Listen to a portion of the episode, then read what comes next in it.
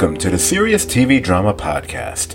I'm Scott, and joining me once again this week, I don't know if he's the pecan in my pie, but he's certainly become the wasabi in my eye. It's Brian. Hey, Brian. Well, Scott, you're the lemon water in mine, so it's good, it's good to be back. Le quoi? La Croix. We are back, back to delve into the latest episodes of Succession and Barry, as both series are just a couple away from finishing their mutually excellent four season runs. So, you know what? Let's not waste any time. Crack open Succession with America Decides, which is the seventh episode of this final 10 episode run of Succession. I think I want to note right off the bat that this episode was written by the series creator himself, Jesse Armstrong. Um, he often writes the first and usually like the last couple episodes of mo- of the pr- previous seasons. Um, this season, he again wrote the first one, but he also wrote Connor's wedding episode. We know that's the Did They Just Go Off Logan Roy episode, and the one that followed it, Honeymoon States. And of course, he's also written this one. Um, I'll notice a little similarity between at least three of the four, um, because we've discussed this on the podcast before, maybe even to the point of being ad nauseum. Um, largely takes place in pretty much one location ish. And while not, not quite in real time, it's still very compressed time. The episode we're about to discuss, I would say, um, we're viewing about seven or eight hours or so that are compressed into the runtime of a single episode. Um, now, we've had a really fantastic run of Succession so far. Um, oh, by the way, um, the thing that I couldn't re- remember for sure last week, I did go back and check, and I posted uh, clips of it on Facebook.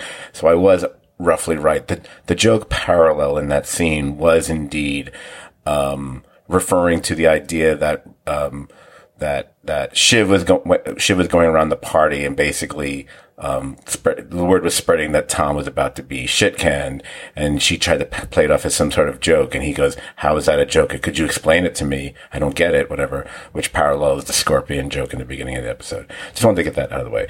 I also made a mistake during the course of that episode. I'll make a reference uh, when we were talking about it. I'll refer to it at a certain point when we talk about this episode.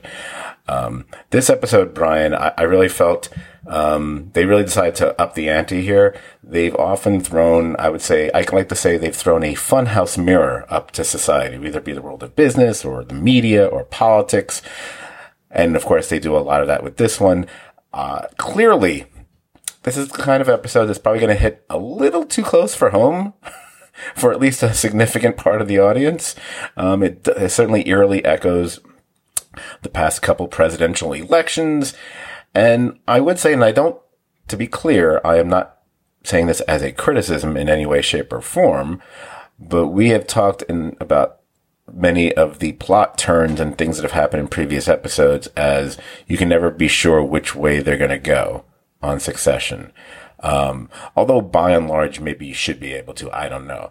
This is the only episode of the season where I was pretty sure I knew where it was going to go. Um, you know, just a few minutes into it.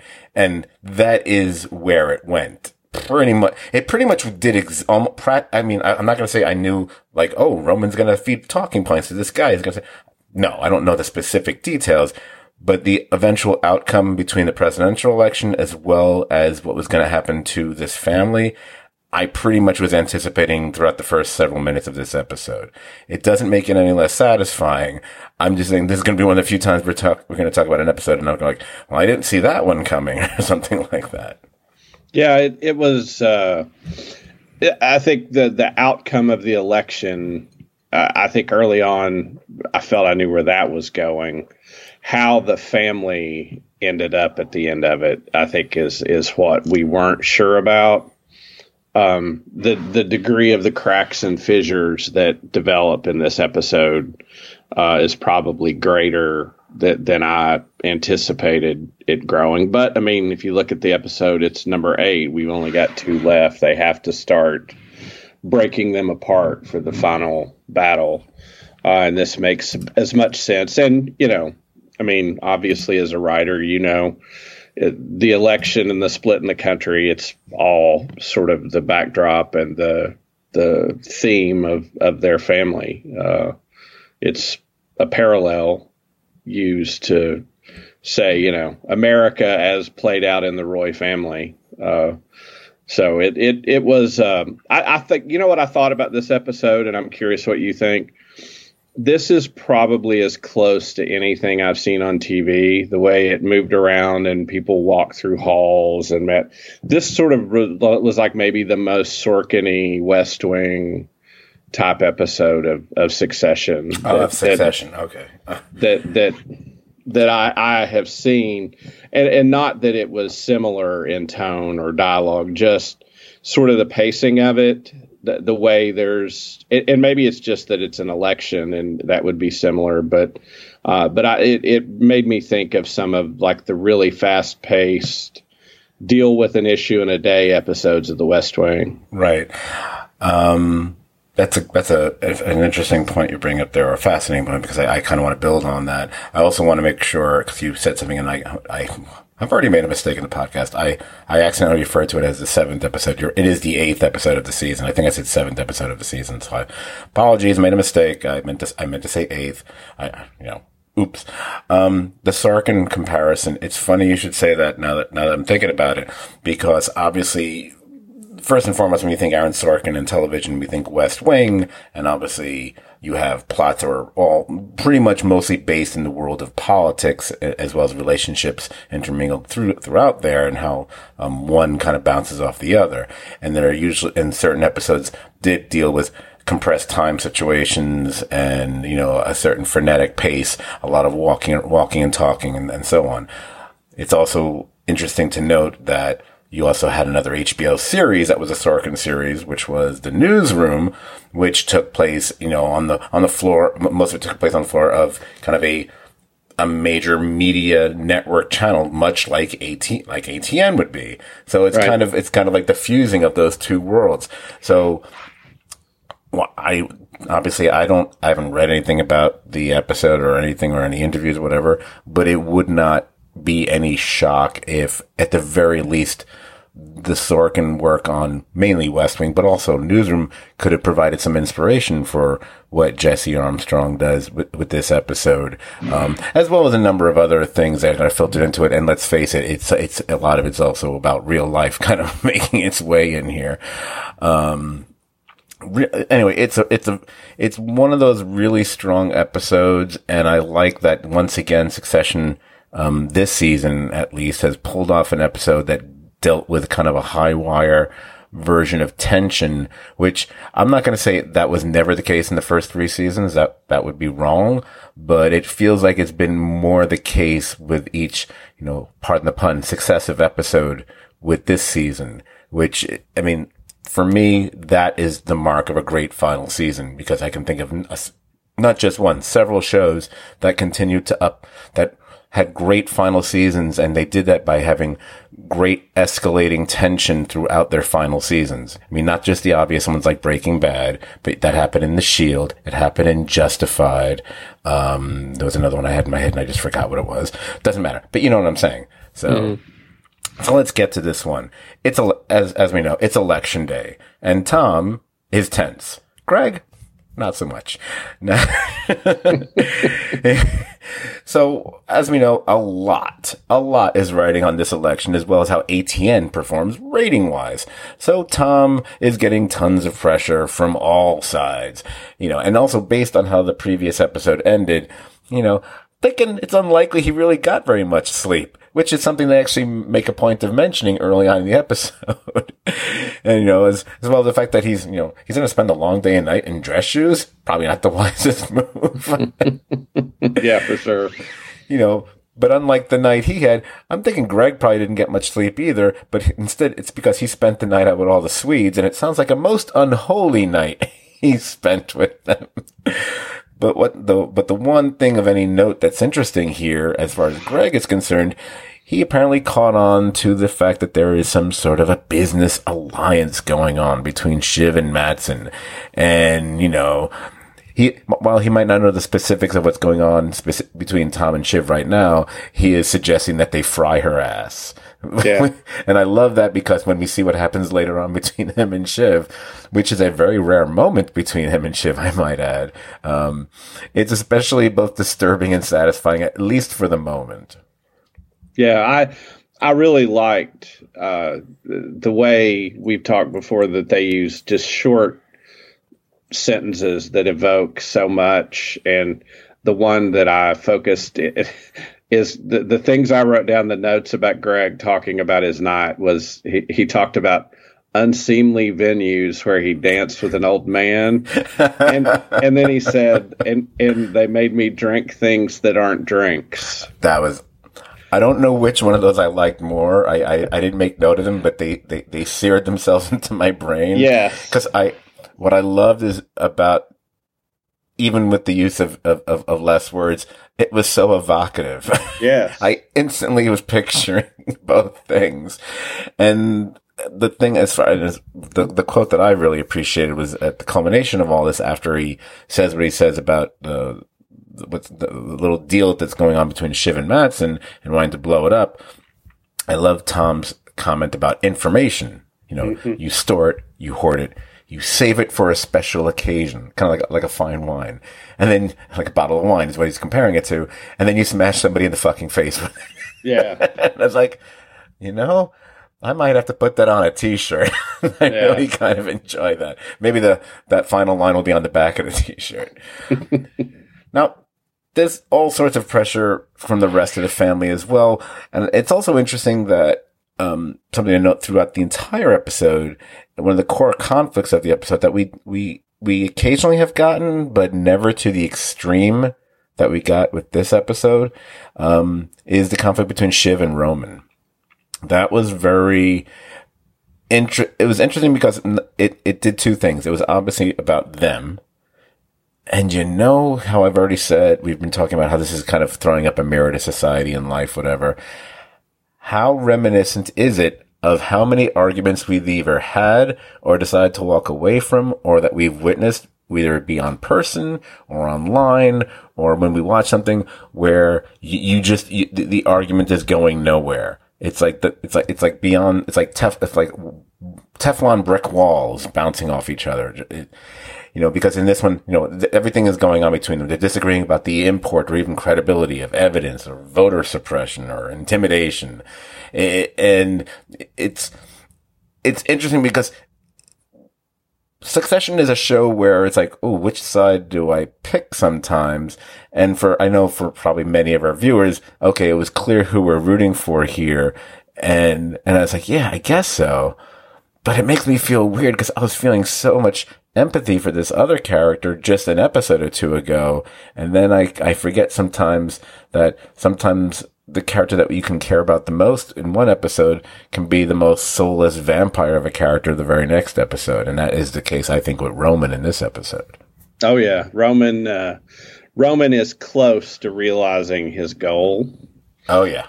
and he sees he sees in an ally Mencken someone who could make him the king of ATN, and uh, the the the dynamic shift. What I thought was uh, what I liked in this episode was the the positioning for the first time this season of Kendall as sort of being the swing vote, and Right, right, right. you know, like like uh, the natural inclination would have think he would go whichever way would tank the deal, but he he was patient and and had real trouble with it because of what happened in his personal life, and I- and I think I think we've seen enough of him to know his personal politics.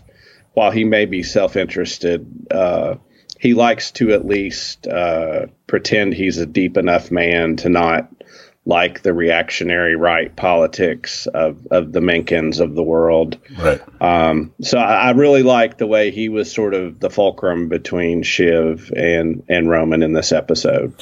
The other thing that's interesting to note with that is, as we've watched now, um, we're, we're eight episodes in on the season, and whether you look at the, the starting point being from the very first episode or from the point after Logan passes after the end of the third episode, um, every episode it, it feels like someone's in the lead between the three about who's who who's in the lead to you know take the throne for themselves, even though that's not what they're saying amongst each other.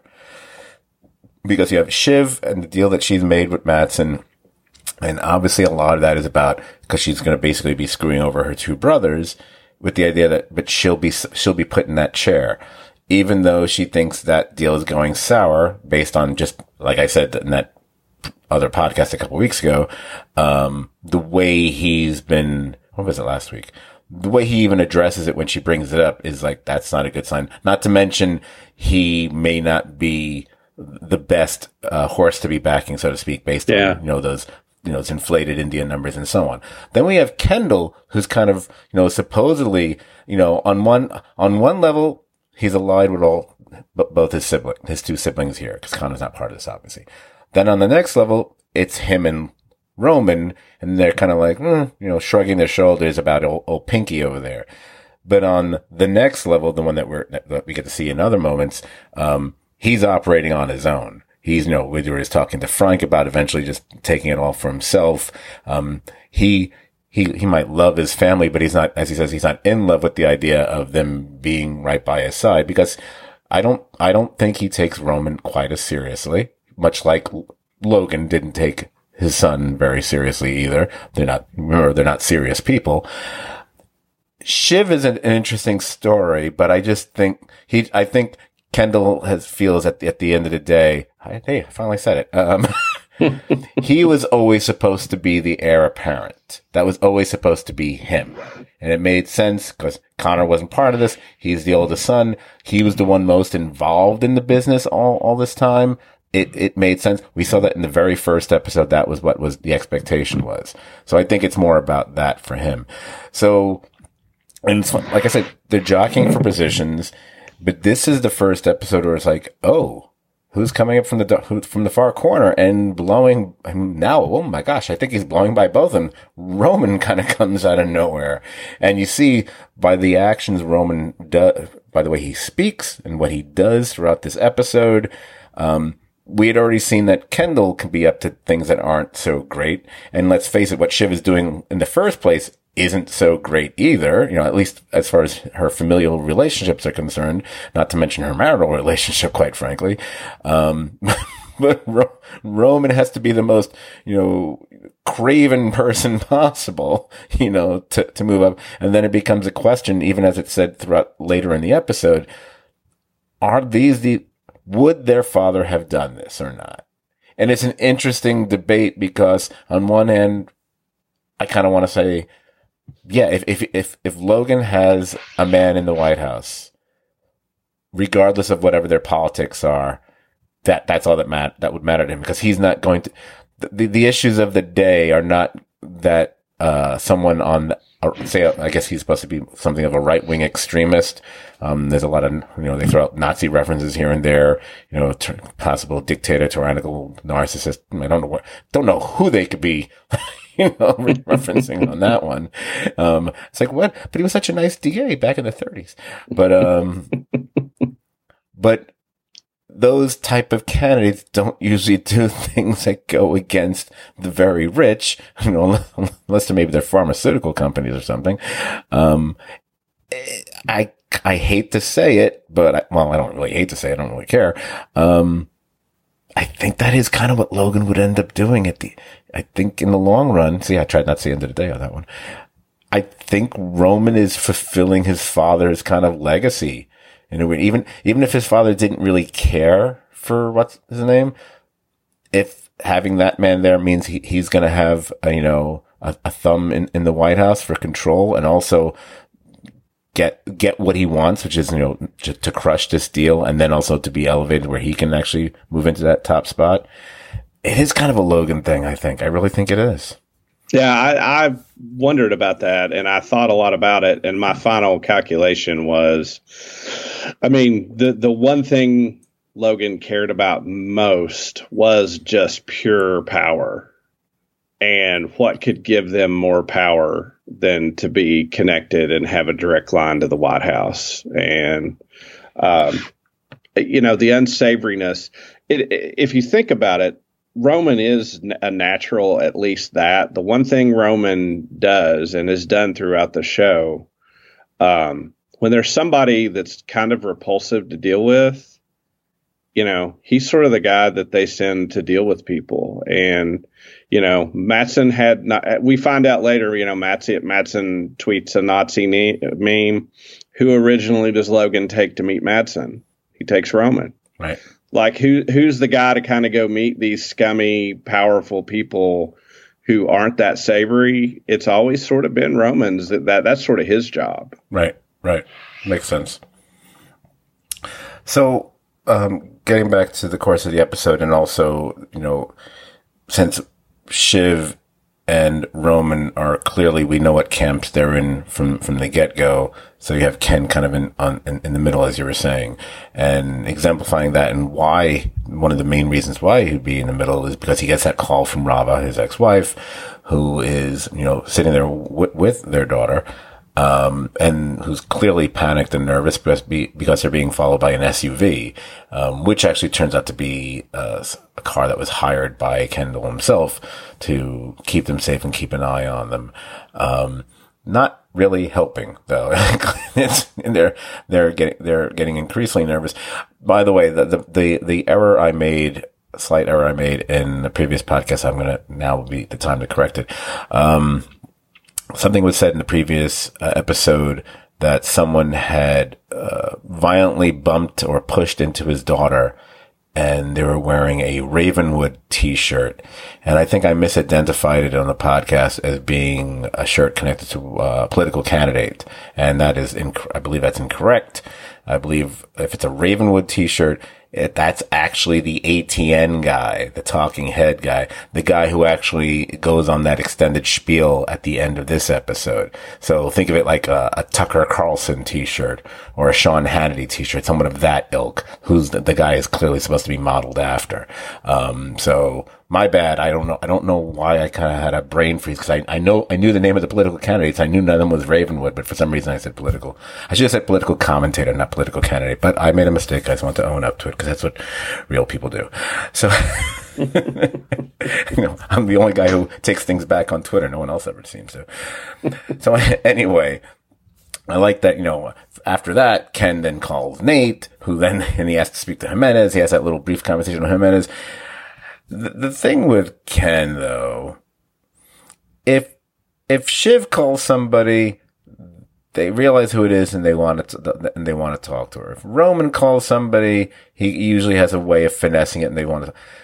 It's so clear that no one really wants to talk to Ken that they that they have a bare tolerance for him, and I wonder if a lot of that stems from what we've seen over the previous season or two, where Kendall has made not just a public spectacle of himself, he's kind of made a public laughing stock of himself a number of times. And even that most recent um, presentation, the Living Plus one, which ended up working out.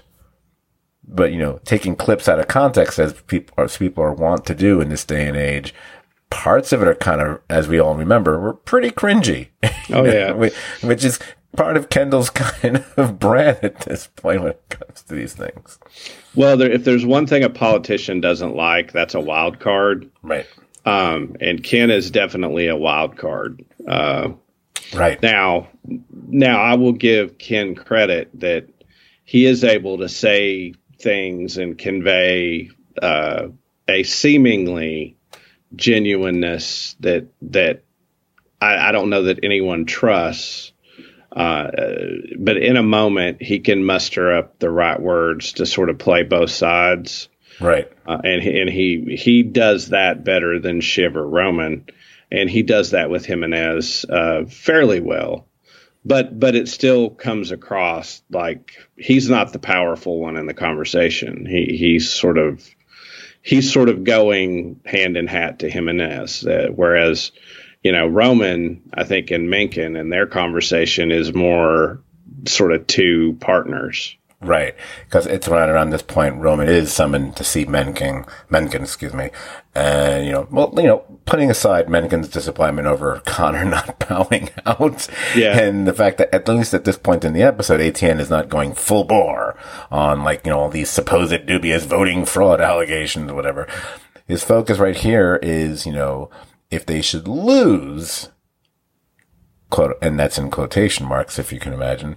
It's about controlling the narrative.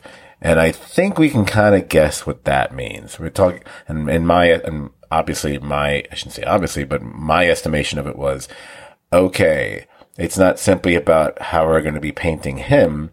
It's even if you lose, paint it like you win. You Right. know, you know, cause, and we've been there before just a couple of years ago, you know, cause we, I, and at this point in, in the episode, I'm already thinking, are we going to be going to impugning results? Is that where we're going with this episode? Because something's got to be in, at this point in the episode, I'm like, something's going to have to be in question. There's going to have to be some big, I'm just trying to, and it can't be something that's exactly what's already happened because that would be kind of weird. So I, I kept wondering what were the writers or Jesse Armstrong gonna, and his staff going to come up with that could be the questionable thing. And then we, we eventually discover it's going to be that, you know, a little fire in Wisconsin because, you know, you know, probably a friend of ours, you know, yeah, exactly. like I'm not working in this KFC anymore. anyway, it was next door. They didn't. We all. We also. Oh, I, I love that I wrote this note. Um, a few of our listeners will appreciate this. That I know. I wrote that Tom demotes Greg back down to boy Greg. Yeah. Yeah. which is my reference to uh, back in the old days of Howard Stern when when the producer Gary Del was referred to as Boy Gary because he was the one who had to go run run the errands and get the coffee and stuff like that. but but they do coke together, which is you know what. And, and you know, in case you need it for this for this podcast, Brian, you know, if you're getting if you're, if you're a little tired, a little wired, you know, a little coke will help you out. I, I'm I'm way past my coke years. Uh, I never even got the chance to start. I'm so pure, like Coke. Anyway, Connor was really not happy that ATN hasn't bothered airing any tape on him. Um, he's actually facing reality. You know, I don't. I thought of you because they were talking about Kentucky. Yeah. If anyone, if he could win anywhere, it'd be in Kentucky. And I love the fact his, I think, uh, Willa's was like, fuck Kentucky. And he was like, no, no, no. It's alas, Kentucky. Yeah. which by the way was it was in the running for the introduction for this podcast because of you and i i just like and i actually kind of forgot so, There is a there is a line I want to go back to before we move on absolutely in the Tom and, and Greg thing. uh-huh Uh, one of my, you know, if we nominated, if we sort of had an Academy Awards of lines each week, one of the one of my nominations for was like, no, I want you Gregging for me tonight. That that like the act of being a Greg became a verb to Tom. So the, oh yeah Yeah.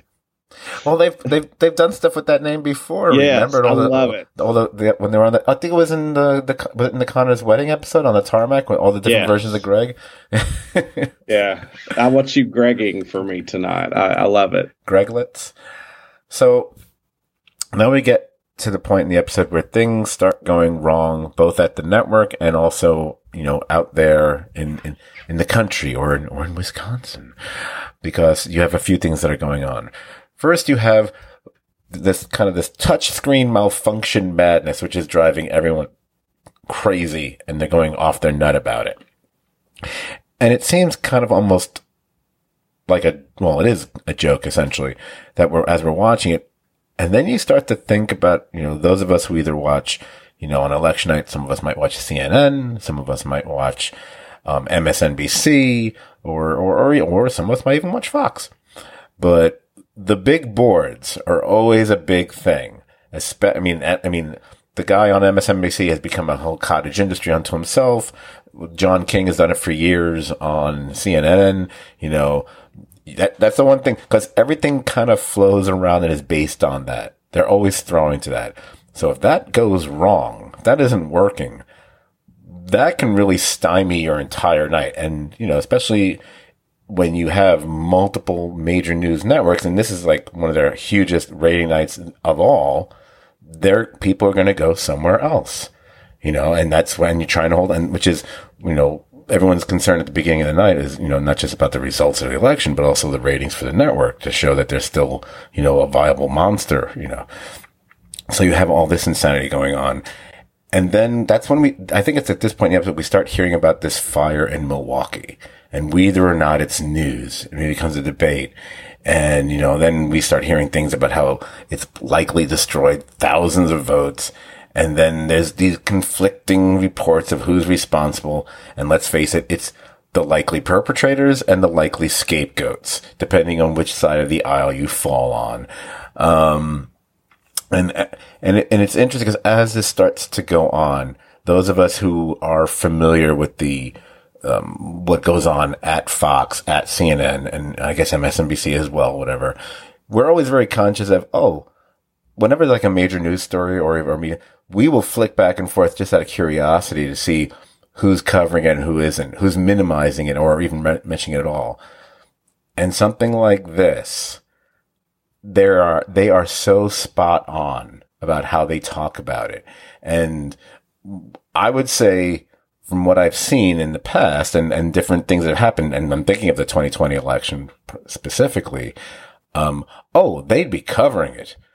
It's the angle they would be taking. So right. when, when, so when folks, including Roman several times, keep throwing out the word Antifa, I was like, oh yeah, that's where they would be going on, Fo- I mean, excuse me, ATN, whatever. Right. You know, as opposed to, the more likely uh, suspects in this, especially when um, they have this one character who's on this show. I, I don't do I have his name? Is his name Darwin? I think. Yes, the poll the poll monster. Yeah, the Darwin. Right. Um, because he's like that dude, um, much I guess much like a John King or or that guy from um, Kornacki, Steve Kornacki. Thank you. I always forget what his name is. Um, he's kind of the expert in the field. He's the one, he's the one who tries to give them all kind of like a pep talk and a lecture at the beginning. Although we don't really get to hear much of it because once again, I think it's, it's the Tom and Greg show commenting on everything. Yeah. Seems to happen every other episode. We get the two of them, you know, doing that. Um, but I love having them being so spot on by having that character there because like, okay, he's supposed to be the heir of r- rationality here. And it's interesting. And those of us who've watched enough TV, when we first spot him, oh, we, even though I didn't write down his name, um, we've seen that actor several times. He's a significant actor. We've seen a number of times. You know, Breaking Bad for one, you know, among, among many other things. I always recognize oh, whenever I spot his ears, I'm like, oh, it's that guy. so, so you know it, the point I'm just bringing up. When I saw him early on in the episode, that was another like red flag for me going, okay, there's going to be a big thing. It's going to be a big controversy because you don't go and get that actor for that part just for this little thing. There's got to be something that's going to happen later. I had no idea it would be used in such a bizarre, hilarious way later on, which was, might be one of the most bizarre moments in the history of the show, quite frankly. But, um, you know, kudos to everyone for that one but but I like how they they portray his character as having, you know, moral guardrails and guideposts. Uh, that even in an organization like that, the, like they want good information to decide what to do with, not to necessarily report it straight. But he's the guy they go to to give them real information, um, and he seems ethically uh, concerned about not hurting his reputation by just bending things in the way they want.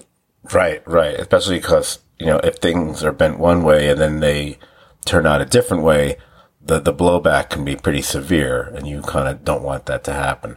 So you have all this warring going on over Milwaukee. Um, you know, especially, and it, be, and it starts becoming between, you know, the Roman versus Shiv thing. Um, Roman likes to throw out the phrase false flag quite a bit in this episode. Yeah. I noticed, which I can, you can see how it's almost like a triggering thing for Shiv because it's so maddening because you can't even have a convers, you can't even have a rational conversation with Roman by the way he's acting. Which, by the way, not unusual for Roman. I mean, maybe not usually in the area of politics, but just in general. No, this is, this is pure, this is Roman 101 as far as I'm concerned. It, it's just maybe we find it more distasteful because of basically he doesn't care about the impact on people or society, or whatever. Shiv, at least to some extent, does. Remember, Shiv, before she got involved in the family business here, was essentially, you know, the, the one person in the family who was like, uh, she was like Democratic operative. You know, that, that's, that was the side of the aisle that she was working, not, you know, and she was always aghast by ATN and embarrassed by it and didn't really had to disconnect herself and her family and from her family name, if I, if I recall the earlier seasons of, of the show. Yeah, she uh, she dove back in and and this kind of stuff in particular is what she did not like about her father's politics and uh, you know i think that part of her dad as we've sort of talked about each of them are sort of embodying a part of him without being all of him um, but roman is really really firing on all cylinders and and the worst of their dad, I think, is is triggering her throughout the episode. Roman is so much the the the more forceful, uh, propulsive figure in this episode of, of the three of them, because Ken, like as we've said, Kendall's kind of caught in the middle, trying to trying kind of. He's I wouldn't say he's being wishy washy exactly, but maybe he's he's the only one who appears to even remotely be on the horns of any kind of a moral conflict. Right. And that's, I mean, and I think that's largely, it's largely because of his family, what happened with his daughter. Um, he, as you were saying earlier, he might like to think of, it's also because he likes to think of himself as not being, you know, affiliated with the, the right wing reactionary side of things. But, you know, he's very he Kendall can be as pragmatic as as as the worst of them or best of them. So it's not about that. Um, but Shiv is kind of flailing a lot in this episode. You know, even even her few moments that where she asserts anything don't really add up to much. Like even like the moment with Greg, well, that that that, really didn't work for more than like that didn't really scare him for more than 10 minutes, apparently. So she has a scene, which I, I, wanted to get to now, and then we can, whatever, because I think it's one of the most important scenes in the episode once again, because it brings it back to the Shiv and Tom situation, because she finally grabs and takes Tom aside, and she attempts to apologize for their fight the previous night. However, the conversation quickly goes bad. And then we get the thing that I, that we were waiting for, that she drops the bomb about being pregnant. And, and, and with that knowledge and how especially hurtful what he had said the night before was about she would not, she should not be a mother. And if there was any way of these two ever, these two kids ever getting back, I think that shot is lost for good when Tom expresses skepticism, shall we say. He questions whether what she's saying is true or not, or is this just another kind of strategy or tactic or, you know, some, some way to get around things, some way to manipulate him or something. Yeah, that was, um, yeah, they're, they're, they're, if, if they weren't done in that previous episode, and I think they were, this kind of like cemented it. There's, I don't think there's any way back from this now. I, I, think if there's sort of a theme of this episode, it's doors closing for Shiv. Yeah. Um, like with the brothers, with Tom, and the only the only escape hatch she has is Matsson at, at the end, and you know with Tom, and I mean he also said, I mean if you really want to end a relationship, ac- accuse your wife of killing her dad. Uh, he also says you sort of killed your dad. And you know i'm not sure that, that you're telling me the truth about being pregnant. Like he sort of knocks it out of the park for getting one up emotionally on her and really really landing the final blow. Yeah it's the, if this was an episode where at least in terms of positioning or where they or how they feel about themselves.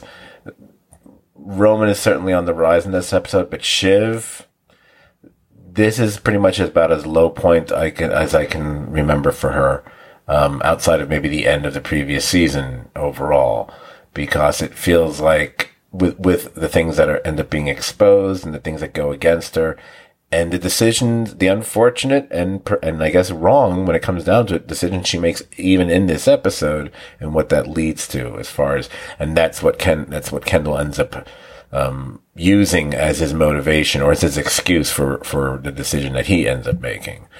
Um, just give me a second because I was scrolling around. I kind of lost my place in my notes. I got to make sure. well, while you're doing that, I'll just say that the the thing I found curious watching this oh, was when Shiv both tells the truth and lies, mm. and and in, and nobody believes her either way. Like she tells Tom the truth, and he doesn't believe her. She tells Kendall a lie.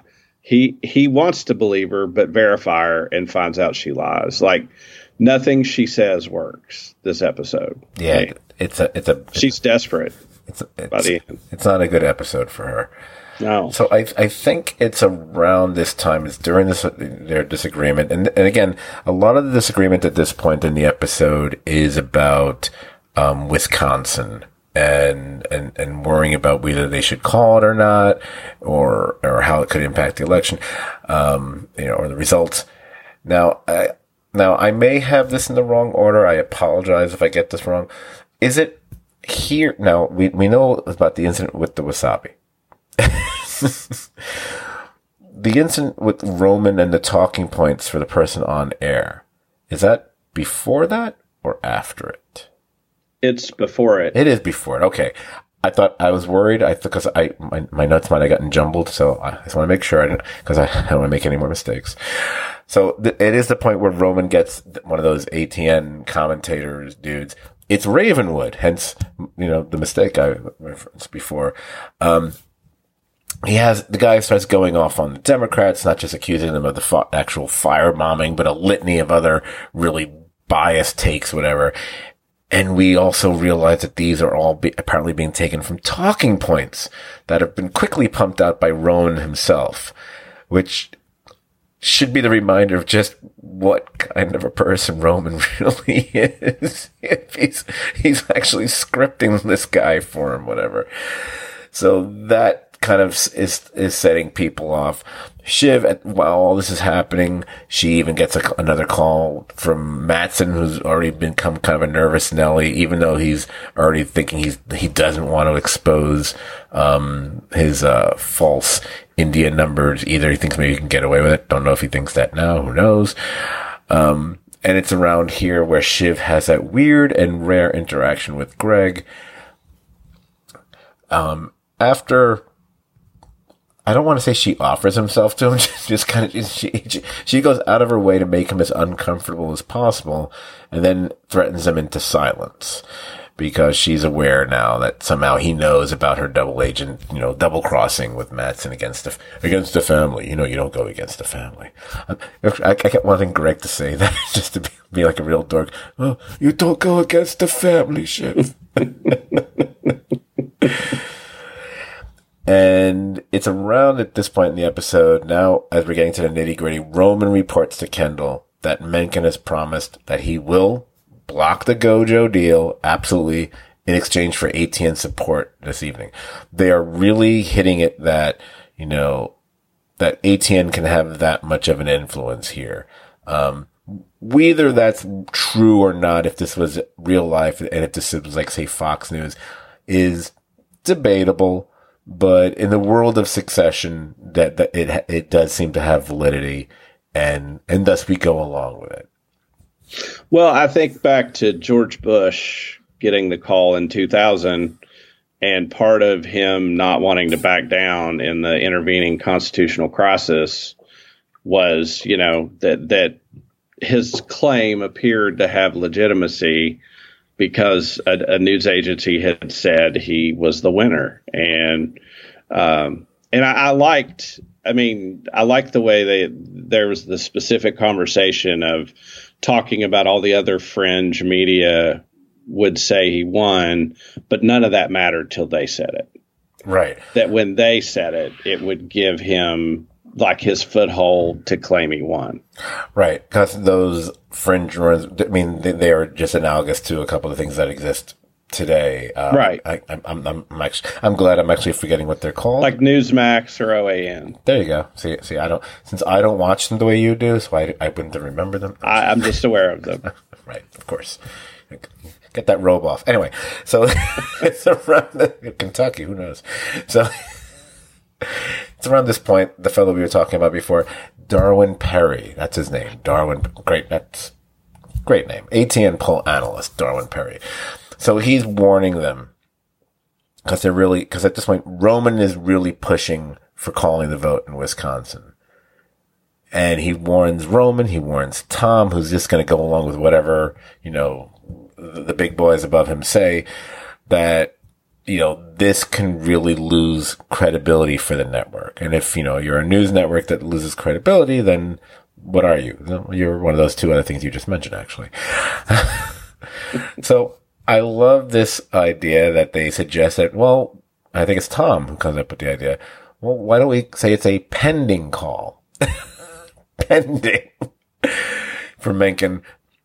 And Darwin can go on the air and kind of explain what's really happening here. That way, that way they don't lose credibility. They give you an idea what the, what the situation is. All sides are covered to a certain extent, and it seems like, oh, this is the way they're going to go. Maybe they've actually come up with a somewhat reasonable way to deal with things. Except one weird thing happens.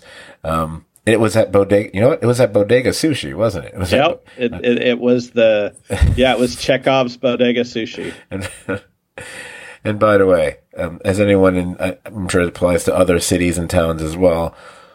You get sushi from a sushi place. You don't, you don't get it from a gas station. You don't get it. And you know what? You don't even get, you shouldn't even get sushi from the supermarket. And they even have a sushi guy there. I've, I've watched them. It's like, yeah, you just couldn't get a job at a real place. No, you don't, you don't get it. So somehow Darwin's at the table. Sushi is there. I don't even know if he, if he was eating it or not, or just, or something just goes horribly wrong. And he gets wasabi in his eyes. And they're burning. And they're trying to flush it out with water. You know, they're saying flush out with water. And for some reason, Greg insists that using La Croix lemon water will do it. Which, by the way, makes it worse. It's the most bizarre, slapsticky moment that I can recall on this show. I, I, I, I, I, I was laughing out loud. I loved it so much. I, I did too, and, and I like the touch of where he takes a drink of it before he says it's Yeah, only a little lemony. A little- so brilliant. Oh, they, th- I, I want to see the outtakes from that sequence so bad because you know they have to have been laughing their asses off during it. Oh yeah, So at, at this point, it's also it's Tom Basic is green lighting ATN to officially call Wisconsin for Mencken. Um, and also we'd almost forgotten about him. it's so stupid. So Connor shows up, and remember this is fairly late. I mean, I'm guessing this is at least 11, 11.30, you know, maybe it's closer to midnight. I'm not even sure at this point.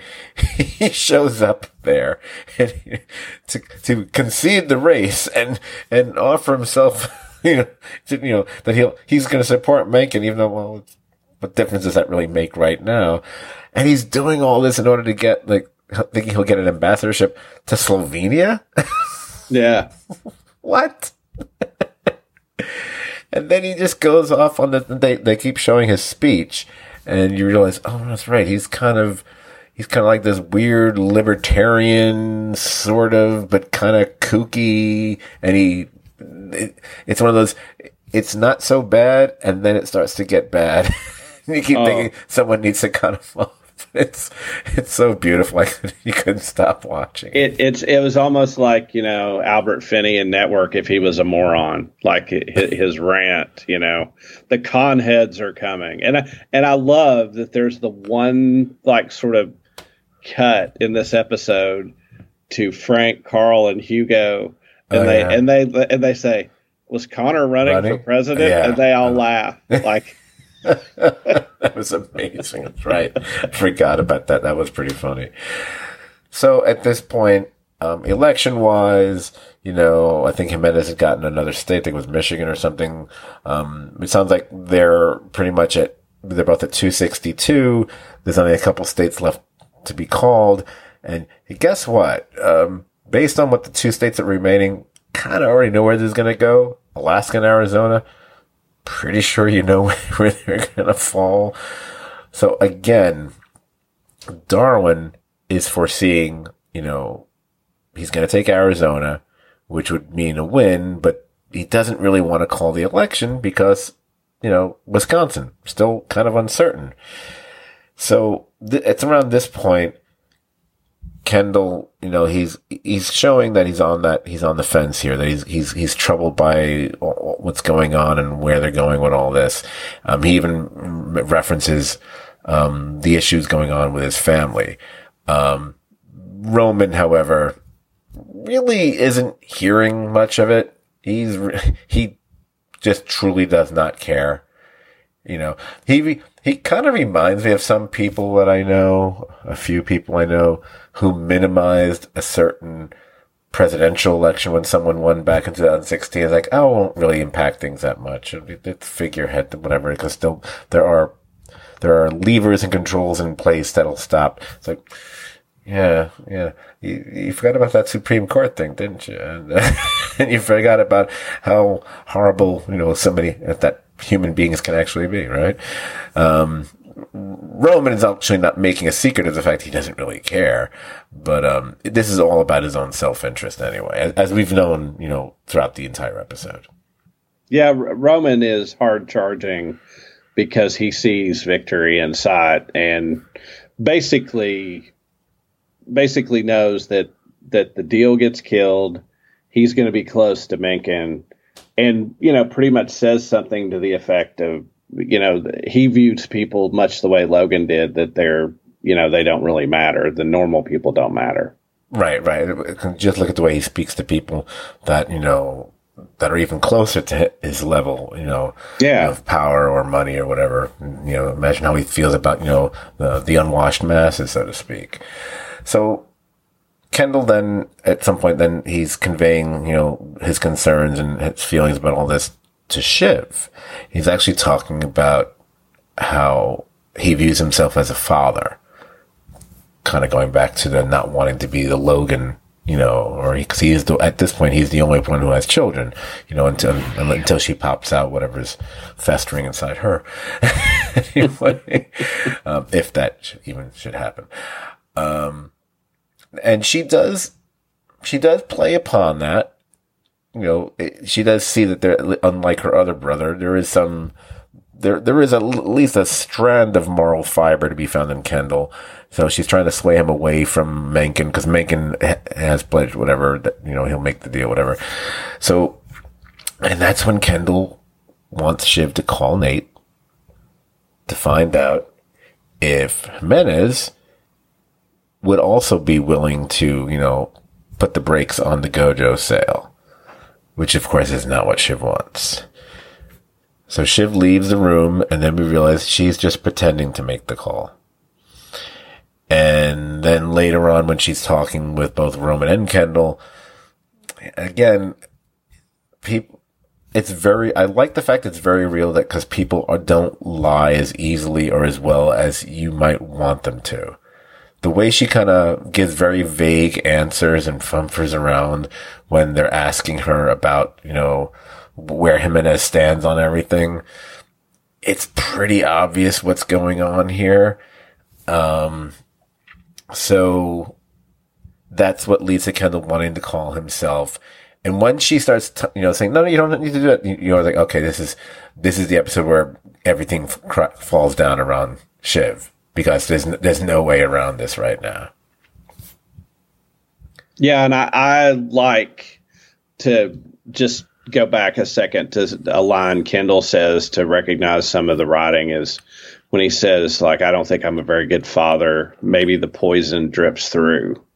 Right. And uh, you know his concern that maybe if he goes with Mencken, he's too much of his dad that he doesn't care about his kids and but he also tells her you know of his naked ambition that he kind of wants to run the stuff himself he wants to do it alone he, he, he, does do that he does own at least to a certain extent he does own up to his own you know I would call them th- his shortcomings about his power longings, so to speak. Right. Well, I think he's honest with her to see to say, like, I want to know if I can do this. Like, I need to try it myself. Uh, and I think that's what makes the betrayal so bitter. Right. Is that he revealed something, you know, very deep that he'd hidden from her, and he knows she hid something from him. I think he has a sense that her working with Matsson, she was a little closer to Matsson than she let on. But I don't think he had any idea that she would tank everything for Matsson. Right. Until, you know, he tries to make, he, he clearly calls the campaign and finds out no such call ever happened. Yeah. And we're watching all this happen almost mime style, like outside the room. Because as he walks past, you know, we see through the glass and we see him talking to Greg and looking in and I realize, yeah, I think we know who, who Greg is hitching his wagon to right now. You know, threat or no threat. And at that point, when, when Kendall returns, yeah, he's going, the boys are going against Shiv here. You know, let's call it. Cause it, it's exactly what you said. It, it, the betrayal is to think of people are always going to react harshly to betrayal. Think of how she's been about Tom from, from the get go or how they, the others treated him as, well, but more her than anyone else. And it doesn't matter that she tries to show, you know, all, all, the reasons to not do this because of what Mencken represents and the kind of, you know, monster he may actually turn out to be. Uh, it, it, it's too late now. And there's an interesting moment here that I kind of forgot about that again, it's like messages are conveyed to people to, to convey to people. it's just weird. No one just goes right to something. Someone, someone, they always have to pass the buck to someone else to do something. And somehow it falls on Greg to pass the, to, to pass the message. And there's a, there's a character that we see every once in a while. Her name is Jess. Yeah. And she I think she's like the last possible bulwark or obstacle because she's like, well, do you really want? She kind of doesn't think he should do it, but they've been grooming Greg to do things that no one. You were saying that about Roman too. How he deals with the unsavory people. Greg is the one who gets the unsavory jobs. He's oh the, yeah, he's the one who fires people, and he doesn't mind doing it. He's the one who this when this day started, like everyone is. I mean, Tom was under the most pressure but so was everybody else. Shiv, Roman, Kendall, they were all starting to, you know, on the edge for number. Greg's the only one who felt great. Maybe from all those liquids that aren't meant for drinking the night before. Who knows? So it is Greg who passes the order from Tom to the newsroom to call the election for Mencken. And that's what happens. They, they make the announcement. I love the th- I'll give I'll the one thing I didn't foresee. Um, they make reference to it in the in the last few minutes of the episode. Uh, I guess um, oh PG uh, PGM the the opposing network kind of like the CNN to Fox here. Um, they begin kind of. their news reports are basically are pitting or blaming Tom for prematurely calling the vote. so I was like, well, people are going to know your name now. You know? Yeah, exactly. Just, exactly. Which I have to admit, I did not anticipate that happening. And I kept going, oh, yeah, that's, you know, you start thinking like, oh, you, you do hear the name. We always remember the name of, of the major news directors from the different places, like, like Fox, like one of the, you know, the Roger Ailes days and, and people like that. I like though when they, they're in the newsroom and they're in the control room that when they make the call to the people behind the scenes, everyone seems nervous. None of them seem excited. It's it's it's not like that team is super pumped that they're going to make this call. Uh, everyone seems nervous about it, and uh, and I like that. And then you know, almost immediately, it, they have Tom queued up to say, you know, the inside sources say the person that made the call was you know, the head of ATN, Tom Wambsgans. So you see, you see his picture, and oh yeah, uh, I love that. We and we get we get that we get the we see some of the um, I guess we'll call it the acceptance speech um, from uh, Mencken, which again, some eerie echoes of things that we've seen before. Um, both the, the fact that some of his initial language is a little less presidential than you'd expect it to be for a candidate, um, but about being awesome. but, yeah. Um, and although he doesn't paint, you know, the most horrible picture of, of the country, as I recall other, uh, political can- winners doing, um, when you start to listen to the words he uses and trying to, try to reframe the, conversation about himself, you kind of realize, oh, this, this is a bad guy. oh yeah, this is a bad guy. Yeah, only I can help you make America great again. I mean, that's he. He's basically saying we need to return to a better time. And it's interesting because if I recall, when the previous person who was in the Oval Office, when Logan referred to him, they they kind of referred to him kind of like like he was like an old boob or something like that. Yeah. That that they, you know, who just and they, they would actually could call and yell at to to make sure they got what they wanted. Um, this is a much different beast that's going to be be in that cage, or maybe in that office, I should say, rather. So I, I, guess you know the fallout. You know, as we as we as the episode winds down, I mean, Shiv has like another conversation with Matsson, promising to try to fix things, mm, and we'll see how that goes. And I does it end with Kendall? I think it ends with Kendall. It does. It does, and we discover as we've talked about, like when's this funeral going to happen? Oh yeah. He says, "I'll see you tomorrow at the funeral home." So penultimate episode will be the, funeral episode, and um, yeah, and the episode ends with him. yeah, right. He calls his calls Rava. He wants tries to ask to see his children who are probably long asleep, and she's like, no. And you can see he's he's troubled by the decisions that he's made and is he troubled simply because he he know he's he, I think he even references in the episode that you know Roman's close affiliation with Mencken this is problematic for him, um, but also is he also troubled by wow is this what I've become? How I become my father to a certain extent by making these decisions? Look at my what, what's happened to my family. Look what's happened.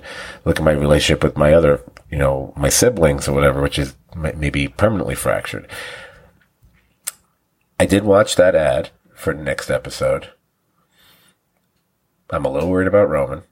I'm very worried about Roman because I think he's a little. Um, I don't think he's out of control, but uh, I'm. Let me put it this way. I'm not saying anyone's going to die on this show. Probably not. But at the beginning of the season, if you'd ask me, hey, who's the most likely Roy other than Logan that might, you know, something horrible might happen to, might end up taking their own life? I would have, oh, of course it's Kendall. Who else? I'm not so sure anymore. Cause Roman's kind of scaring me right now. and remember, all this is happening. Dude is still not as far as we've seen, really dealt with what's gone on. He's still, he's still, trauma is still, has impacted him and him deciding to kind of chameleon like become, you know, like, like the worst part of his father in this episode. I don't think that's the best solution for him. I, I, I just feel like this is, he's got, he, Shiv hits her wall in this episode, perhaps. I don't know if, if, if it'll get worse for it. It might. Kendall's gone through so much crap already. Who knows with him? I got a bad feeling for Roman. That's all I'm saying. I like that framing that as we're down to the last couple episodes, that if Shiv hit the wall this episode, that next episode is probably Roman flaming out with the funeral speech and the grief and being overcome in that moment that he's pushed down and just sort of tried to propel himself forward, firing people and being all this. Uh, he's never really stopped to deal with with the grief and the anger about his dad's death. That if he flames out there, boy, that leaves a really interesting. It'll be it'll be very curious to see where episode nine ends and what we have to look forward to in episode ten. There is a tradition with penultimate episodes, sometimes even surpass final episodes. So, and with the season the way they've been going with this one, I mean, who knows? Could it be are Ozymandias? Which wasn't a penultimate episode, but you know what I mean. Anyway. Oh yeah, yeah. Well, and, and, and another thing I think we have to look forward to is as the show is coming to an end. You know, we talked about this being like maybe the the funeral for the Roy family. It's also a chance for the show to to get its memorial and we'll probably see all the characters of the show at the funeral. Oh yeah, it'll be like that Seinfeld episode. No, I'm gonna. No, not like that. Do we think we're gonna have any uh, created for the episode flashback moments where we we will see Logan again? You know, I wondered that. Uh, I, I, I, I, I think I think there will be if I, I, if what you're saying is correct. I think what there will be will either be Roman will have a memory of his dad uh, in this episode, or if that doesn't happen, I think at the in the last episode there will be a family memory that that they all have. I think a hallucination is going to happen, and it might be Roman. He might see him at the funeral, It's like standing in the back or something. I think he's going to be at the funeral. He may see him at the funeral. He may he may sit up in his fucking casket at the funeral and have a conversation with him. I just think Logan, i.e., um, Brian Cox, Brian Cox is going to be playing a part in this episode. Now, do I think that because I remember hearing, you know, several uh, a few months ago that they were filming a funeral in New York, and one of the people that was walking on the set was Brian Cox. Well, that's probably one reason. So, you know, unless he's he was there just to get in the coffin. I don't know, but I keep thinking you've got a you you've got the heaviest hitter of all time still, and you can still uh, go there. And this is a show that I wouldn't put it past him to do something crazy, because even the shows that don't operate that way will occasionally go there. That, and, you know, so why wouldn't they? You know, someone just has to do a drug. That's all that's involved. Yeah. So yeah, I, I do think he will play a part, and I think it'll be something to look forward to. I'm very excited to see it. Well, the the last question I have then, you asked me a question. Uh, if you were a bookmaker, what would you make the odds are that Shiv's baby's name is Logan? Oh Jesus. No, no, no, no, no. I can't. She, I'm going to say no. I, I want to say no too, but I'm not sure. Yeah, I'm going to say no. Well, let's see if she even has. No, it's only two episodes left. It would be. It might be too dark if they, if she ends up losing the kid. So I'm guessing she will have the kid. Um, interesting. What would they name the kid? Don't know. Rupert. Anyway, so let us um, let's let's quickly uh, shift over to that other HBO series that we like to talk about here, although not for as great a length, um, because it's you know half the length of a Succession episode or less. That would be the latest episode of Barry, and this episode was The Wizard. By the way, I, I, I might not have been paying close enough attention. My bad the title of the wizard is that, is that referencing does someone reference the way that henry winkler looks at some point in this episode as looking like a wizard? Or did i miss it somewhere uh, i've referenced somewhere else? they do they do. I think somebody says calls him maybe gandalf or, or something. I think there's something said about it but i think also like the black sabbath song the wizard plays in it too. Like jesus. Okay. All right. I I, I, watched, I, I watched it while I was working the other day, so I tried to pay attention. It's, it's, not a background show, not a background show, so I had, no. to, I had to keep pausing and watching. Okay, so I, will look at the I look at the episode this way. When we talked about the previous one, that was Tricky Legacies, right? Um, which was, as I said, sort of kind of polarizing episode for a lot of people. Not exactly a funny one. Um, and my personally, my main question was, all right, if you pick up all the threads that I'm wondering about in the next episode moving forward, I'm okay with this episode. That was my concern. I feel they kind of did that in this episode. They did pick up the threads with pretty much, and, by the time we get to the very end, we realize, oh no, they picked it up with all of them, pretty much, you know, because the one character we were waiting for show, shows up at the very end for the confrontation I've been waiting for for like two seasons now.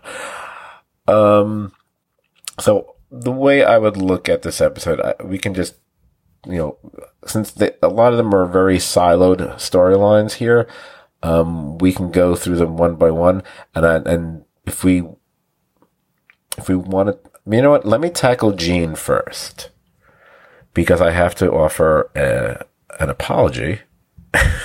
God damn it. Um, to a close friend of the podcast, close friend of this podcaster. I'll, I'll even say her name this time.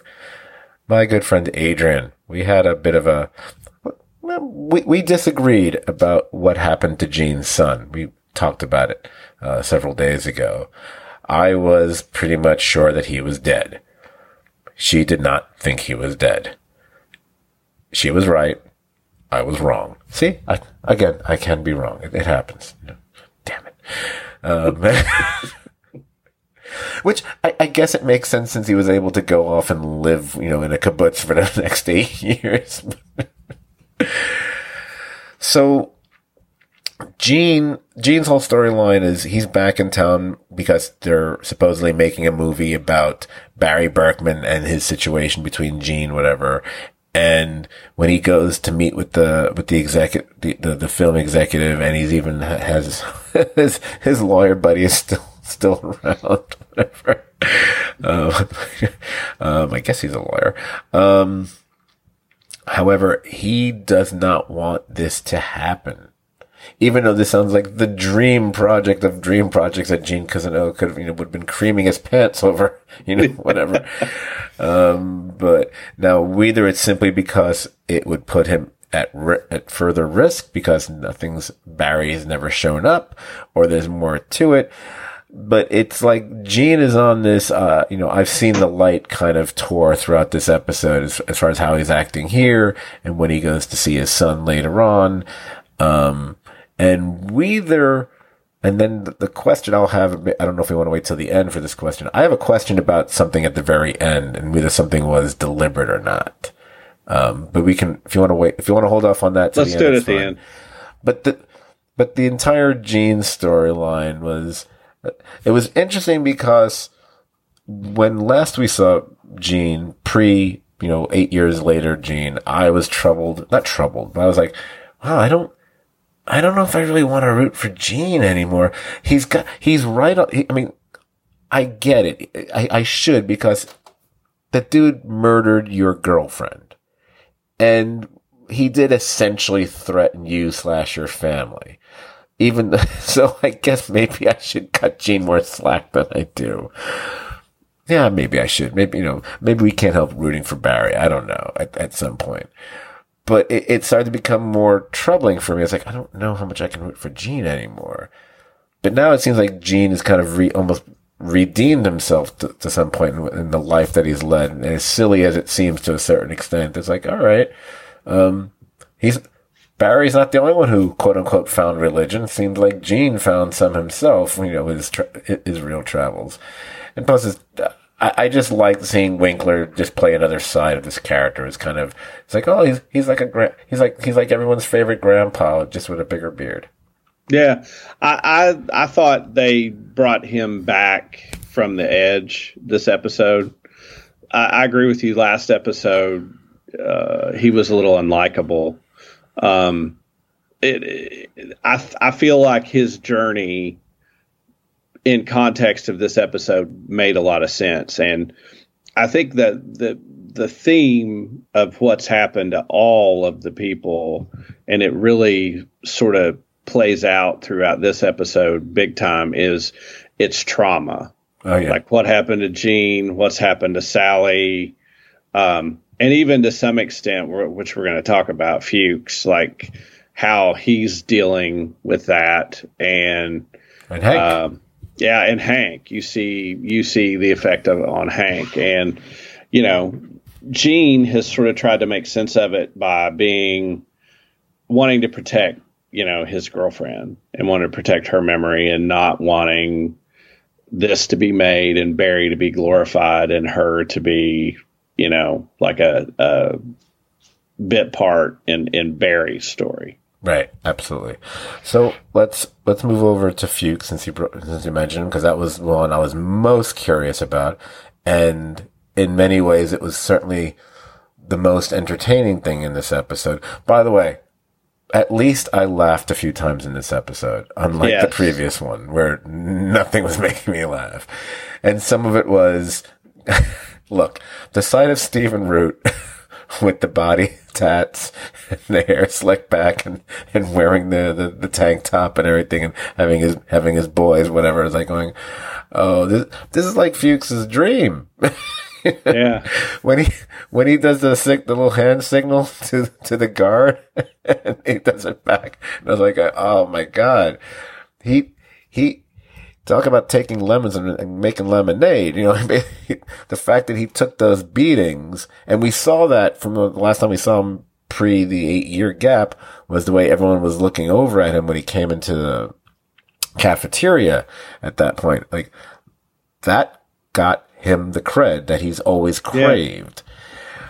But this eventually, eventually leads. Oh, the the Starbucks thing the Star. I mean, was it? I don't know if it was actually a Starbucks or whatever it was, but you know, it, we're going to call it a Starbucks just for right. you know whatever.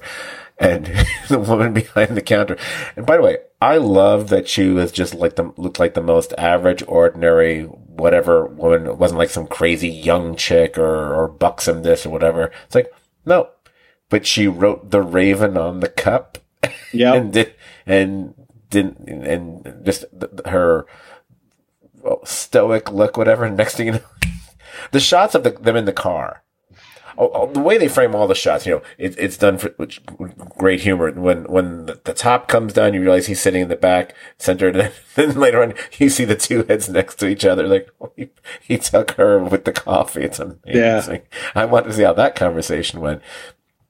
And then we see that this leads to him and you know his his, his you know his um posse, I guess and we get to find out what happened with NoHo Hank, who apparently has gone, you know, corporate with his his takeover of LA and whatever. Um, although he still has uh, that that amazing fashion sense. we we notice that he also has a statue of Cristobal in the lobby, which Fuchs can't take his eyes off of. And I kept thinking, that's a that's a weird choice. Yeah, it's a bold bold choice. so and so the, all, all, their interactions are you know because Fuchs still wants to get Barry, and I'm very it's it's very curious because Fuchs is the one who flip who's throughout the entire history of the show has flip flopped the most about Barry. You know, you know he he's his he's his best friend. He's his pu- or he's his puppet. He hates him. He wants him dead. He he's helping him. He's working with him. He goes back and forth. Back even in prison, they he flip flopped several times. Whatever.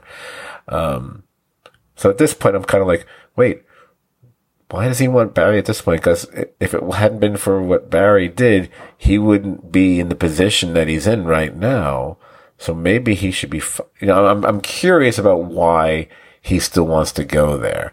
Unless he, you know, is he just remembering the beatings he took and he's blaming Barry for that? Which, not sure if that's fair or not. I don't know. You know, because the secret he's keeping was Hank's secret, not Barry's secret at that point. So right. i find that a little odd, but it's a, I go along with it. But we have that scene later on when they're all because they've he, they, they get this gorgeous house to him. Although it's, it's him and all his boys. so it's, it's, it's going to be their own beautiful compound. You know, it's got the infinity pool and everything. But, um, it's when he brings up Cristobal and what happened. And you see how Hank doesn't appreciate his take on it. And Fuchs, maybe it's due to the liquor that's in him, whatever. I guess it is. Um, doesn't see what the problem is. He's like, he's, he's into the, no, I'm complimenting you, man. yeah. It's, and which leads to the, the, what looks like it, the, the dissolving their relationship, or at least he, that's, that's his intention at this point. Yeah. Yeah. Um, the, the character change of Fuchs being sort of like the big bad and not, and being not the least bit uh, insecure is really jarring and and you know done at comic effect. Um, but Hank's reaction, I mean, he's fine with all of it until Cristobal's mentioned, and uh, it makes me wonder how all, all these characters bouncing against each other, how it's going to play out. Uh, it, it's really curious that Hank doesn't seem to be that interested in Barry anymore. Um, but Fuchs does. Right. Um, well, also, it should be pointed out since we're talking about it. Hank is upset, but what Fuchs is saying is true. Correct. And and Hank is trying to perpetuate the lie that he had nothing to do with Cristobal's death. It was right. by the other four. Like mm, that's not true at all. And that's, so it's interesting, you know, we talk about either be this show or other shows, how people are accepting of lies and denying of truths. And that's what's happening here. And he's, in, in Hank's situation, he's spent the last eight years building on the lie that he didn't have anything to do with it. He's, he's been in denial that, all that time. And I mean, you know, to the point where like, he's he's built a goddamn statue to the guy in, in the right. lobby, whatever. And the fact that Fuchs can just, you know, show up, you know, fresh out of prison and you know, whatever and say, and know that's not what happened. Like, no, what are you talking about? You, you should be proud of yourself. You know, you know, that was a great, it's like, that's, that's literally what happened. he's, right. he's, he's dead right about it. He might have tried to keep him from leaving. He didn't want it to happen, but, uh, dude, it's, yeah, it's true. But um, I if uh, my favorite stuff in the episode probably was the Fuchs and Hank stuff because I was the most curious about where that had gone, and I didn't know where they were going to go with it. Um, it's one of those things when Fuchs first comes out of prison. I was like, oh, of course that's what's happened. It just, it didn't mm-hmm. occur to me. It just, of course, it makes total sense because you, you could only go one of two ways. Either you're dead or you be, or you rise to the top, and you know right. that's pretty much what he did. Um, eh, same with Hank. I mean, I, it, is it a surprise that he's where he is now? No, not really. I mean, the whole corp, the whole looking like he's part of corporate America and the, and the building and the, and the logo. so to some extent, their business is legit now, although obviously there's also a lot of his illegitimate is interesting. I hadn't anticipated that. No, but but Hank realized what Cristobal wanted. Right, right, right. Like he, like he, that's what Cristobal wanted. That Hank betrayed him over. Right, that's true. And now Hank has realized Cristobal's dream after Cristobal's death, which uh, you know I think is probably why the statue's there. Yeah, you're absolutely right. You're absolutely right. So let's bounce out of state to Sally. Or what's her name there again? Emily? I forget. Doesn't matter. Uh, it's Sally. So, hmm. Basically, Barry leaves Sally at home with the kid that she, I, really seems like she could just, just as well do without, as far as she's concerned. Um, kid's a he's a he's not a mama's boy. Is he a daddy's boy? Is, is that how you describe the kid? Because the kid time. the kid clearly senses that you know his mom could you know doesn't really care that much about him. You know, you know he's he's gonna grow up to be Jeremy in that Pearl Jam song. Anyway, mama didn't give affection. Anyway, so. So I, I love that, you know, he's being such a little brat that she just takes his drink and pours some vodka, whatever. I kept going, you know, every somewhat pious friend of ours who watches this show, who's a parent, is going to be all aghast at that.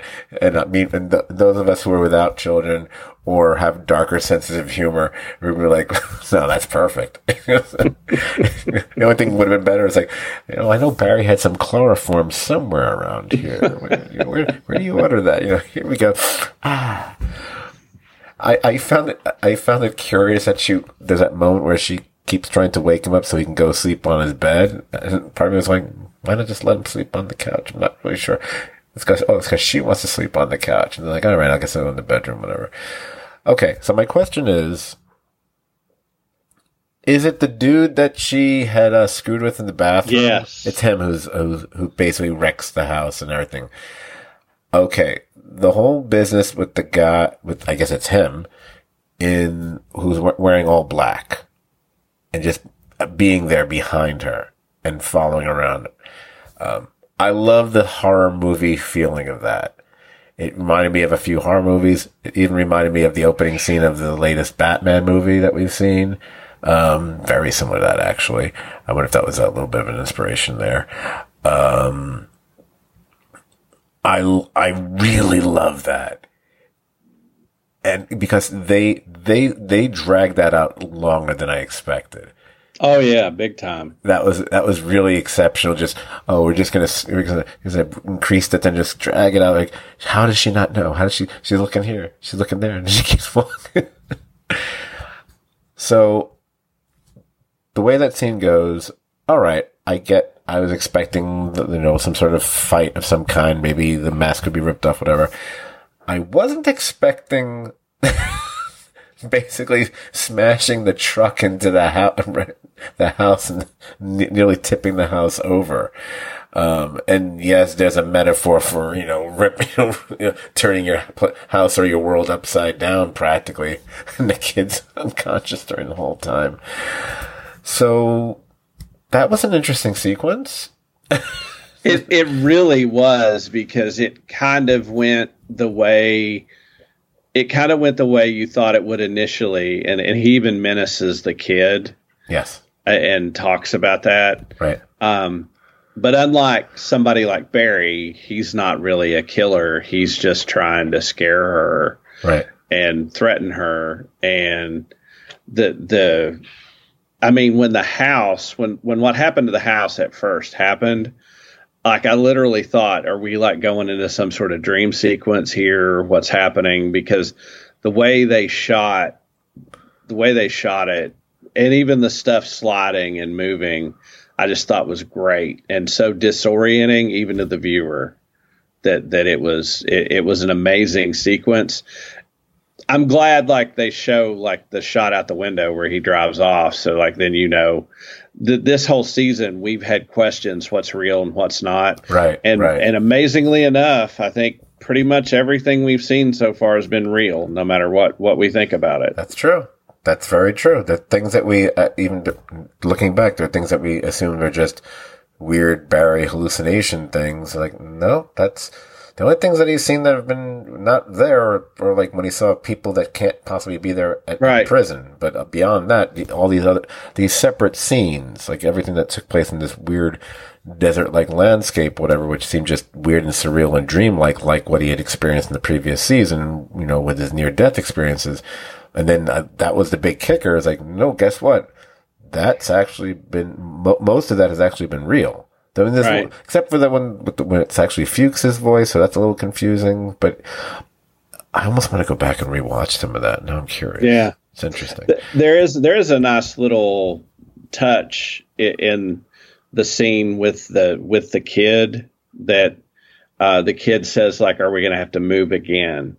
So that you get a sense that over those eight years, like they haven't been just this place for eight years. Which makes perfect sense considering their situation. yes, And the, the metaphor is like, you know, it's like, like once again, the, the world's been turned upside down. You get this almost inception like thing with everything being flipped around. But, you know, it's by the time that truck p- pulls away, you know, whatever is in that house has totally been trashed, oh, even though it's, it's only a few years worth of memories anyway. So if they'd had to pick up and run, I don't really know how much they would even bother taking with them, quite frankly.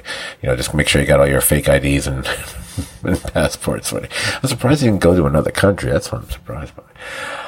Okay. So let's see. Who have we covered? La la la. We've covered Gene and we've covered Fuchs and we've covered Hank and we've covered Sally. Who's left? Oh yeah. Barry or Clark.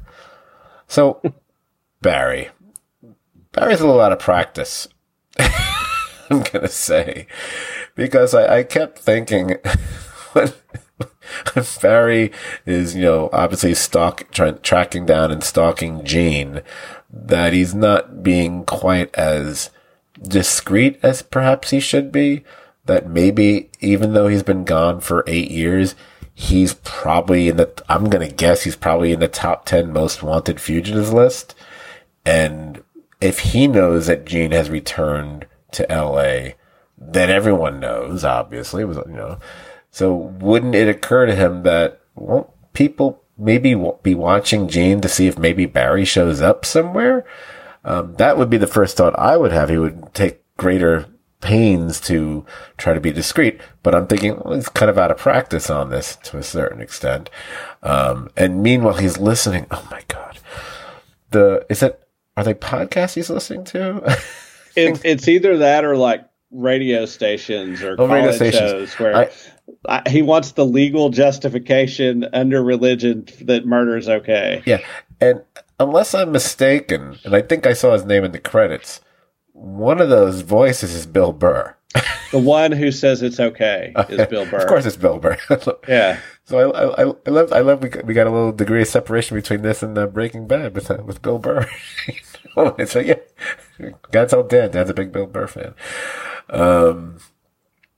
So he uh, there's there's all these little things I really uh, loved with with Barry. I, I loved okay w- where I live we don't have gun stores and or or Walmarts that sell guns or anything like that.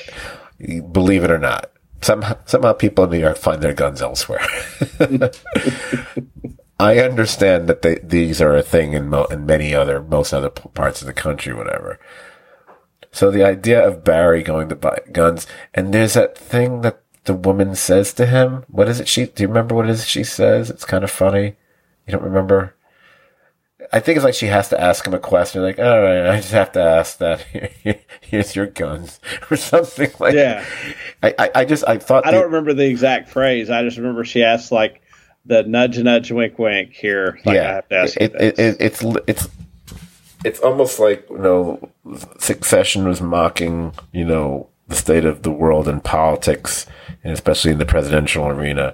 And Barry just took a took an, an easy, clean shot, no pun intended, at you know the gun culture and, and, the simplicity and ease with which anyone can go to buy a gun because you know Barry slash Clark and I guess his fake IDs you know that's pretty much it. Um, certainly not doing any checks on him put it that way. Um, so I will say because we can just get to it right now because because really it's about him waiting outside because Gene goes to see his son and that was like, oh, he's alive. Ah, I'm wrong. And then his grandson is, oh, he's got a grandson. I didn't remember that. Okay. Um, which gives him pause. Right? Yep. I'm trying to remember the order of events here because I don't want to get this wrong. Yes, does he? He follows oh, because he follows him to his own somewhere else. That's what happens. He originally he, he initially he follows him and he's going to go after him because he's going to, he goes to his son's house. Which, which alone, you should know he's going to someone else's house that that's not the right place to go. And then he sees the kid show up and he, and he can't. I think he waits it out until Gene leaves and goes to wherever he's staying, presumably alone. And then he gets out of the car. Now, my question is, the way that's set up, and Gene leaving the door open, so you can clearly see him and what he's doing. And then it's and obviously he's then, you know, a hood, all of a sudden a hood is, is yanked over Barry's head. And then we see, and we know what that means, you know, oh, there he is, Jim Moss, you know. There's Jim. Moss, that's his name, right? Yes. I mess up his name every week. I, I apologize.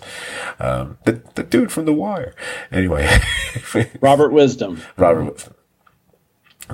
Wait, doesn't he play for the Cubs? Anyway, um,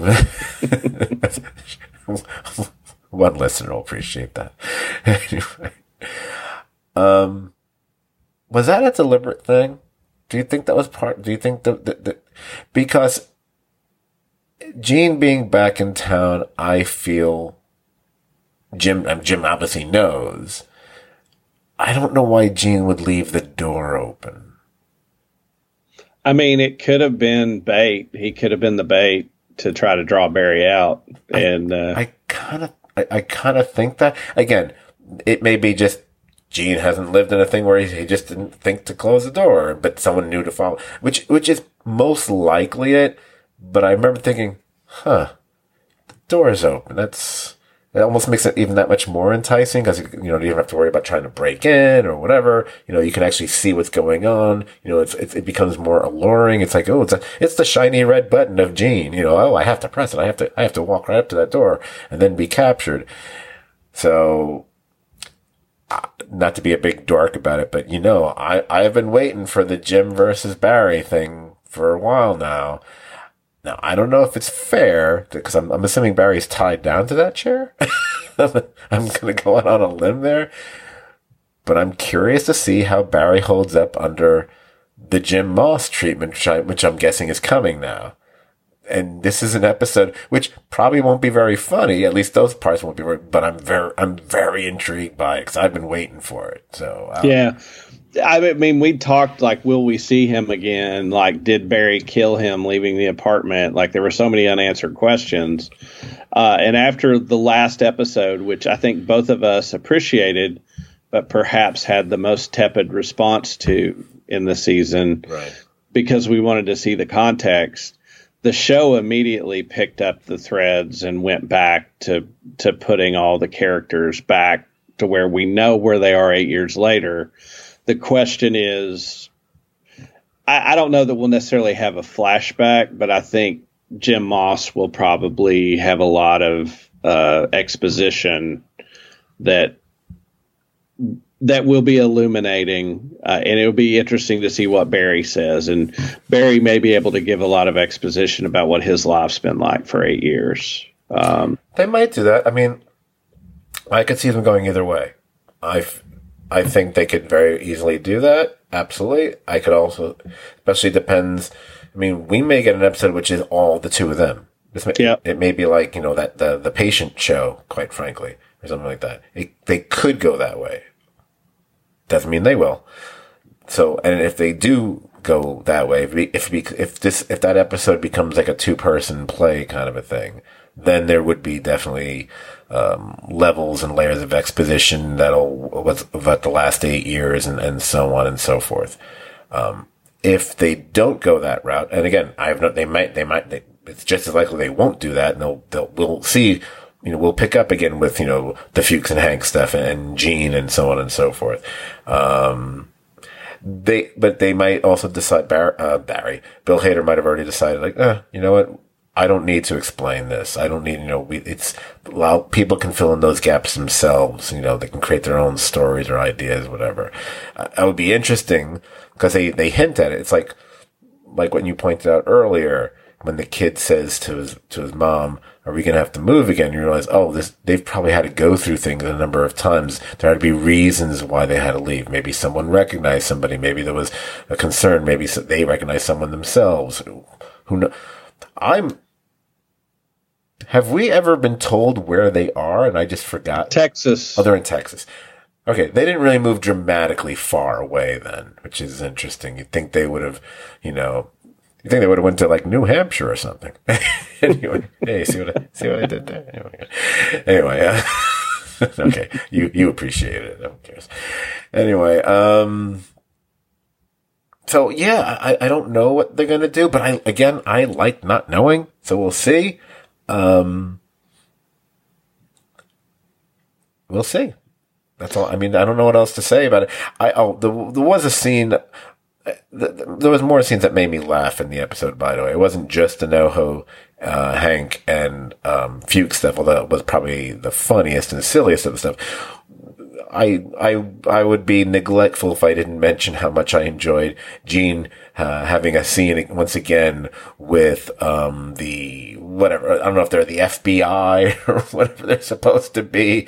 The way he st- he speaks to Gene is both before the eight years happened, which is like basically make it like, yeah, we really can't help you. it's like, well, you only have really have to worry about it if someone with military back. He's got military training. Oh, oh, well, you're, you're kind of fucked. Yeah. now the way he talks to him in this episode, you know, is equally kind of ridiculous and funny. I really enjoyed that scene a lot. Yeah, and and you know, I for I forget the character's name, but then the the Fred Fred Melamed or whoever that plays the you know his his Gene's lawyer. When like he, you know when you discover that since Gene's been gone he lived in his house. He Oh, just of course. House. Such a scotch. yeah yeah. Yeah I mean I, I thought this this moves more in the direction of the Barry tone that that we're more accustomed to Yeah. um, a little heavier than in the past, but that's to be expected based on where the story's going. But but was a step back towards the, there were laughs. And I think the heaviness a lot a lot of it is coming from the Sally storyline because it's just and because she's just she's been she, she's put herself through the ringer so much over before these eight, uh, eight years had passed and now I, I don't know what she even cares about at this point and I, I can't really blame her for that um because No, I, it- I wouldn't like because honestly I wouldn't like that kid either so Well, you know the, the what's the thing that she wanted Barry for is she always felt safe with him, right and he left her, and that happened. And she calls and is screaming his name, and now the kid is like, "Who's Barry?" Right. Yeah, they've they, they've hit they've hit that nail a few times as well. The, Yeah. the using the old names and the kid being like, "Who's it? Who's Barry? Right. Who's who's the name? I can't remember what her name is." Anyway, all right. So I'm gonna say that I'm gonna draw the curtain on this because those it's late and we've said enough, and we've got two episodes each. Looking forward to right. We've got the penultimate episodes. Um, we'll odds are we'll probably end up recording those the same time we normally do that that that Thursday. Because you're gonna because I know you're going to be away this coming weekend and I actually have to record another podcast that week and it hasn't been determined if I'm recording it Tuesday or Wednesday. That podcast would be Scot forgot the 80s um, we're doing the movie shit what are we doing? Oh Excalibur. Haven't even announced it. Doing Excalibur. So yeah. So if you like, if you like a King Arthur, and apparently go look up that movie. It's a pretty amazing cast. Like, oh, I didn't, and I didn't, I didn't, again, I didn't know. Uh, I, I actually, I haven't looked up anything about the movie, but I did, I watched the trailer for it, the original trailer, and I went, huh, Whole lot of people before they were famous. a lot of people, and boy, trailers were really weird in the early 80s. Anyway. Yeah. Um, so, but I, I, do want to, we will endeavor to get the podcast that covers the final episodes out sooner than we normally do. Um, just, you know, to keep, because it'd be more relevant to get it out quicker. So depending on our schedules, but that is the plan at this point in time. And once these shows are done, I don't know. Maybe we'll never record again. No, I'm just, I don't know. we'll see. You know, the bear is coming, so the Bear, Bob Odenkirk. Maybe I'll go watch that Beef show eventually. Uh, I know there's some other things coming back. Fargo doesn't come back till who knows when. So, I, see, I can't I can't pull the plug on the podcast because there's going to be another season of fucking you know Fargo with Jon Hamm. So how can I not? I mean, come on. Yeah. I mean, that's that's that's a no brainer. And I'll tell you something. I don't know if it's this year or not. It might be later this year. I'm gonna say it now. You got y'all y'all got Jodie Foster to be in a new season of True Detective. I might need to cover that on a podcast because I I loves Jodie Foster. Yeah, it's a big get Yeah, for that, that- that's show. huge get. I'm I'm like, okay, I don't care who's connected to it, whatever. I don't care about my issues about certain the second season or how I look back on the first season, which I really enjoyed at the time, still do, but it is a little bit overrated. But um, all I need is like, you got Jodie Foster for a a t- for a a t- for a continuing t- television series. That I'm I'm in, and there's a bunch of other people in it who like who I like as well. And I like the premise that I've read about it. Was like, oh, okay, you had me at Jodie Foster. Yeah. I've just Yeah. I've adored her as as both a, an act, an actor and even a direct. I've liked her the few things I've seen that she's directed. I actually enjoyed a lot. I've always had a thing for her. I, I don't care about what all the other stuff. Don't care. I, I- not one, two different people I've gone out with in my life. Half the reason was because I thought they sounded like Jodie Foster when they spoke. I, I kid you not. Anyway. Paging Mr. Hinckley. Mr. Hinckley. Wow, wow, wow, wow, wow. Hope hope you hope you don't get hurt on that long drive tomorrow. anyway. oh, say hi, say hi to all the all the people who don't like me there. Anyway, so if you enjoyed this podcast, guess what? You'll enjoy hanging out on our Facebook page as well. It's the Serious TV Drama Podcast page. Like the page and join the conversation about TV shows like Succession, Barry, and so many more. Uh, where else do I tell people to go? Well, you can, you know what? If you go to Apple Podcast and find us there, you can rate and review us. I would sure love that. Um, even though we've done quite, quite well in that category, better than a lot of other podcasts, quite frankly. Ha ha ha. Um, but I wouldn't mind more. Or you can just go to podbean.com and, you know, just type in serious TV drama podcast or STVD. It works too. And you can get all 300. Is this 379? Is that what number this is? Three se- oh no, this is 380. Oh wow, 380 podcasts. That means nothing. Anyway. but except all 380 of them are there. Um, and I think now that I reformatted that, that pay, that, that, that site, uh, several weeks ago, you can actually read whatever, what every podcast is about because before, and I didn't know this, and this was the case for like years, once you got past the first couple pages, you know, so say we were at like 350. So once you got under like number like 280 or something or 260, all of a sudden, hey, you know what? I can't read anymore. I can't read what any of the podcasts are about because the font just disappeared. I don't know what happened, but once I reformat, I think everything looks looks just grand. Now it just sounds bad, but it looks at least it looks good. anyway, um, what else do I normally say here? Oh yeah, you can follow us on Instagram. Our Instagram is Serious TV Drama. Um, yeah, I got to post a slew of pictures there, which I'll probably do in the next week or so, which really are just the images from our podcast, but you know, maybe I'll put in some, you know, I don't know, something else. And better still, you can also follow us on Twitter. You know, hey, Musk is gone, so that's something, right? Um, our handle here is at STVD podcast. That's STVD as in Serious TV Drama. Once again, we will be back next week to cover the penultimate episodes of Succession and Barry. So it should be a good one. A good podcast, I mean. Oh, good episodes as well. And what makes them better is that I get to do them with someone named Brian Berkman. No, Brian. It's just Brian. well, it's it's always enjoyable, and this, these have been two shows that we both really really enjoy, and really looking forward to next week. So we hope to have you all back with us next week to hear what we think, and uh, and throw some comments out there before the end of the year. That would not be a bad idea, and we know at least we have at least two or three listeners I know that are prone to comment on things, you know, and some folks who for some reason message me instead of making public comments, you know, you can say it in public. People are allowed to know that you listen and you, uh, never mind. Anyway, thank you all for listening. Brian, thank you so much for joining and we will be back next week. Have a good night. Good night.